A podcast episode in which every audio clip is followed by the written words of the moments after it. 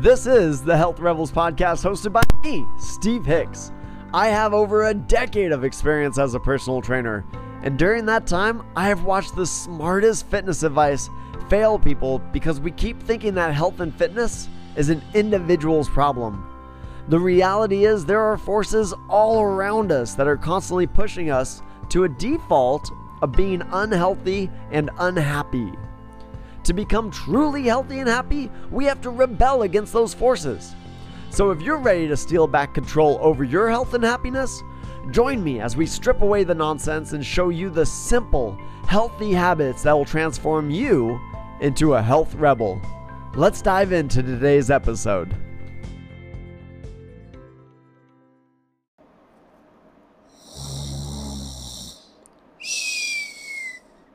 Huh. Sorry, sorry, Rebel. I was uh, dozing off a little bit there. I wanted to get some extra sleep in because sleep is absolutely crucial and it is one of the most important components in a healthy lifestyle. In fact, it's the fourth component, but don't let that don't let that confuse you. Just because it's number four does not mean it's the fourth most important. It might be, it might be the second or third most important, but we'll talk about that a little bit more in depth later. What we're going to talk about today is sleep. We're going to talk about sleep. It is one of the six components of the holistic wheel. Um, it is absolutely crucial. The last episode we talked about nutrition, and I left it off saying that although activity and nutrition gets the spotlight, I think sleep is as important, if not more important, and it may be more important than both activity and nutrition combined. Now, sleep is absolutely important. There was a uh, there was a fantastic book put out by Dr. Matthew Walker called "Why We Sleep," and in it he said that there is not a single biological function that is not impaired by your sleep, whether whether remarkably improved when you get good sleep or demonstratively impaired with the lack of sleep. And there is it's absolutely true. Every function in your body is dictated and Im- impacted by your sleep. Now, I'm not saying this to boogeyman you. I'm not saying this to point a finger and say bad, bad on you for being the average person who only sleeps five hours a night. No, no, I don't want to do that. Remember, the Rebel Oath talks about being excited about your potential. And now, the more you learn about sleep, the more priority we put on sleep, the more potential you have. That should be exciting. Starting today, by putting more priority on your sleep, you can have a more healthful life. You can have a life that is happier. You can have a life that feels better, more energetic. Light, sleep is amazing. I don't think there's a person out there that's going to disagree that ever got a good night's sleep and said, "God, I regret doing that." But sleep is sleep is absolutely important. And look, I could go into a laundry list of what sleep does, but I think the concise answer of sleep impacts every function in your body should be good enough there. Uh, there is a dramatic improvement on all cause mortality rates. People that sleep sufficiently tend to live longer on average. People that sleep sufficiently tend to get less injuries. There was some interesting study done on, uh, I believe it was high school athletes, and they found that people that got six hours of sleep were twice as likely to be injured versus people that got eight hours of sleep. So sleep can be dramatically important for injury prevention. Um, sleep can also be really great for regeneration and injury recovery in case you do find that you tweaked yourself somehow, some way. Sleep can help repair and, and improve that. I know when I was recovering from my uh, from my knee surgery, I think I slept on average like 14 hours a day. My body was in shock. It was not happy to have that tibia split open. Um, and sleep was great, great, regenerative, restorative. You know, there's there's a lot that we can talk about sleep. There was some really interesting studies done with people on a fat loss diet. They put people on a fat loss diet and found that whether the person slept six hours or eight hours, they lost the same amount of fat, or that, I'm sorry, I misspoke. They lost the same amount of weight, but the people that slept six hours lost more muscle mass than they lost fat. And the people that slept eight hours lost significantly more fat mass. So even though you lost the same amount of weight, the quality of weight loss gets improved when you have good sleep. Now, again, I don't want to boogeyman. I don't want to blame. I don't want to scare and, and fear base and tell people that they absolutely need to get eight hours or 10 hours or whatever sleep. But if we can do little things to be more intentional about our sleep, to improve the quality of our sleep, we can see a dramatic improvement in our overall health. And we can also see an improvement in our happiness and our satisfaction with life. So, one of the big things is in our modern society, we don't we don't prioritize sleep enough. We don't sleep is kind of an inconvenience, right? Oh, I, I'm a grown up. I don't want to have a bedtime, right? It's kind of a nuisance, right? With Netflix, we want to stay up later, binging more shows. With work being ever pervasive and never leaving at the or never staying at the office, always following us home, it feels like we should stay up a little bit later and answer a couple more emails and we we just keep pushing sleep further and back so that we can work on work projects. Look, we do not prioritize sleep, but a rebel has to break free from common standards, right? So we do want to prioritize sleep because sleep dictates every function in the body, and that puts an utter premium on doing the little things that can improve your sleep. Now, I'm not again, I don't want to I don't want to try to bend your arm and force you into 8 hours of sleep or 7 hours of sleep or whatever. I'm not going to try to put a box that you have to fit into. But I will say that by prioritizing sleep, there is a dramatic improvement that you're to get. And I'm to give you the one power tool you can use to prioritize sleep and get better quality sleep so that you can see more healthful benefits in the rest of your healthy habits. And if you want a good night's sleep, you have to set it up. You absolutely have to set it up. What is grossly common is for people to go, okay, now it's time for bed. And then they will walk over and they will try to fall asleep. And they are going to struggle. They fail. They, the biggest complaint I hear is I cannot fall asleep. My mind's always racing. Right? I lay in bed and I just toss and turn and I can't fall asleep. And the issue is we need to do things we need to do things to set us up for sleep so that we can hit head on pillow and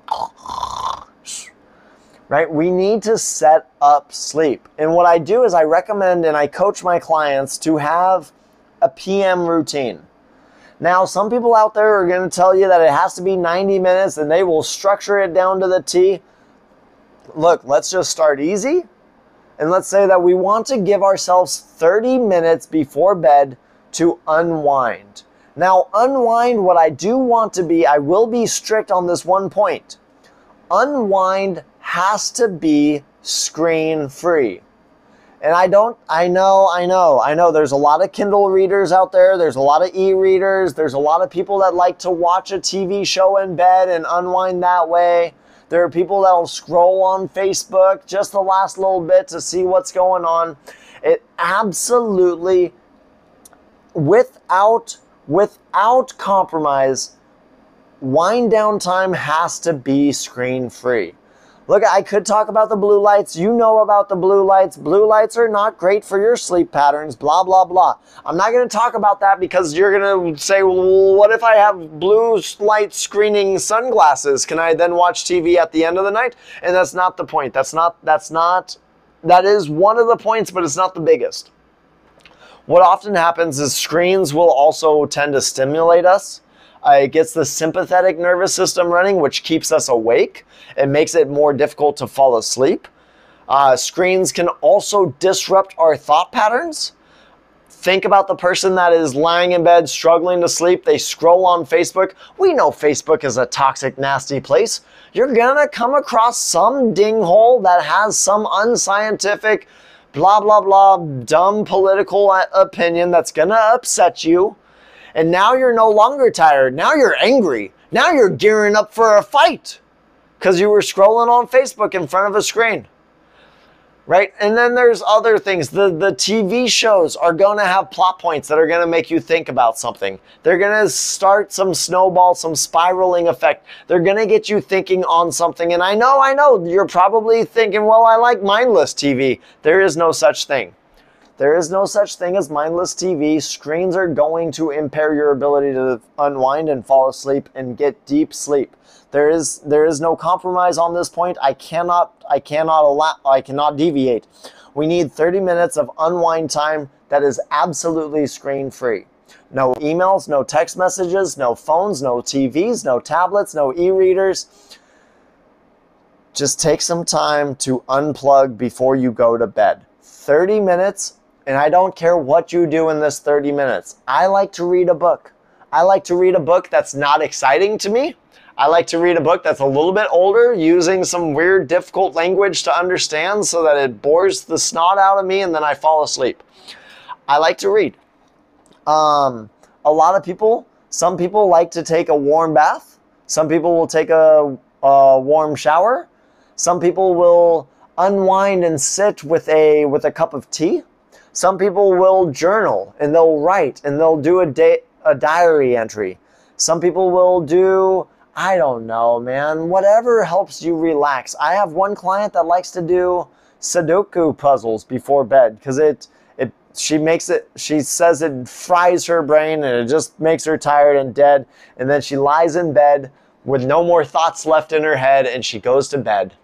I like to encourage people to journal to do a brain dump so that you're not constantly regurgitating, recycling thoughts just laying there in bed talking about how Mary from the office was an absolute nightmare today. And you can't believe and what you should have said was this but what you did say was that. And if I would have just said that then she would say this and then she would know because I said that. And we just recycle that same thought process and we get stuck and 45 minutes later we're not asleep. So take some time, set yourself up for sleep, whether you have a full structured bedtime routine or whether it's just simply setting 30 minutes before you go to bed to unwind. If you can prioritize setting yourself up for sleep, you will get better quality sleep, which will help with all other healthy functions in your life. And that, that is the number one approach to help to rebels when we talk about sleep. We prioritize sleep and we unwind and set up sleep because we prioritize it, because it's so healthy, because we love ourselves and act accordingly. We take care of ourselves by sleeping, by prioritizing sleep and getting it done. And that's sleep today, Rebel. What we're gonna go on, we got two more components of the of the holistic wheel. We're gonna talk about stress management tomorrow. Stress management you know, I didn't say I didn't say sleep is the second most important. It's because stress management might be the second most important behind mindset. It's closely related to mindset, but stress management, stress management is absolutely important and we're going to talk about why tomorrow. So come on back for that tomorrow, Rebel. And until then, until I see you tomorrow, keep the oath. Hey, thanks for listening to that episode of the Health Rebels podcast. Before you run off, I want to let you know about a free resource available for you. I do have a free Facebook community where I do daily live chats with other health rebels, provide more information, host group challenges, provide support, and just generally try to put more positivity on your newsfeed instead of the typically toxic political hate that we get surrounded by already. If you're not already in the Health Rebels Training Camp Facebook group, I'll tell you what, I'll sweeten the deal. When you join the Facebook group, I'll send you a free digital copy of my Health Rebels Pocketbook Guide. This little book highlights some of the hidden forces that have conspired against our health and happiness and gives you two powerful tools to fight back. You can join the Health Rebels Training Camp group by visiting www.facebook.com slash groups slash health rebels. That's an S after both groups and Health Rebels. Or by checking out the show notes. You can also search on Facebook for Health Rebels Training Camp. I hope to see you inside.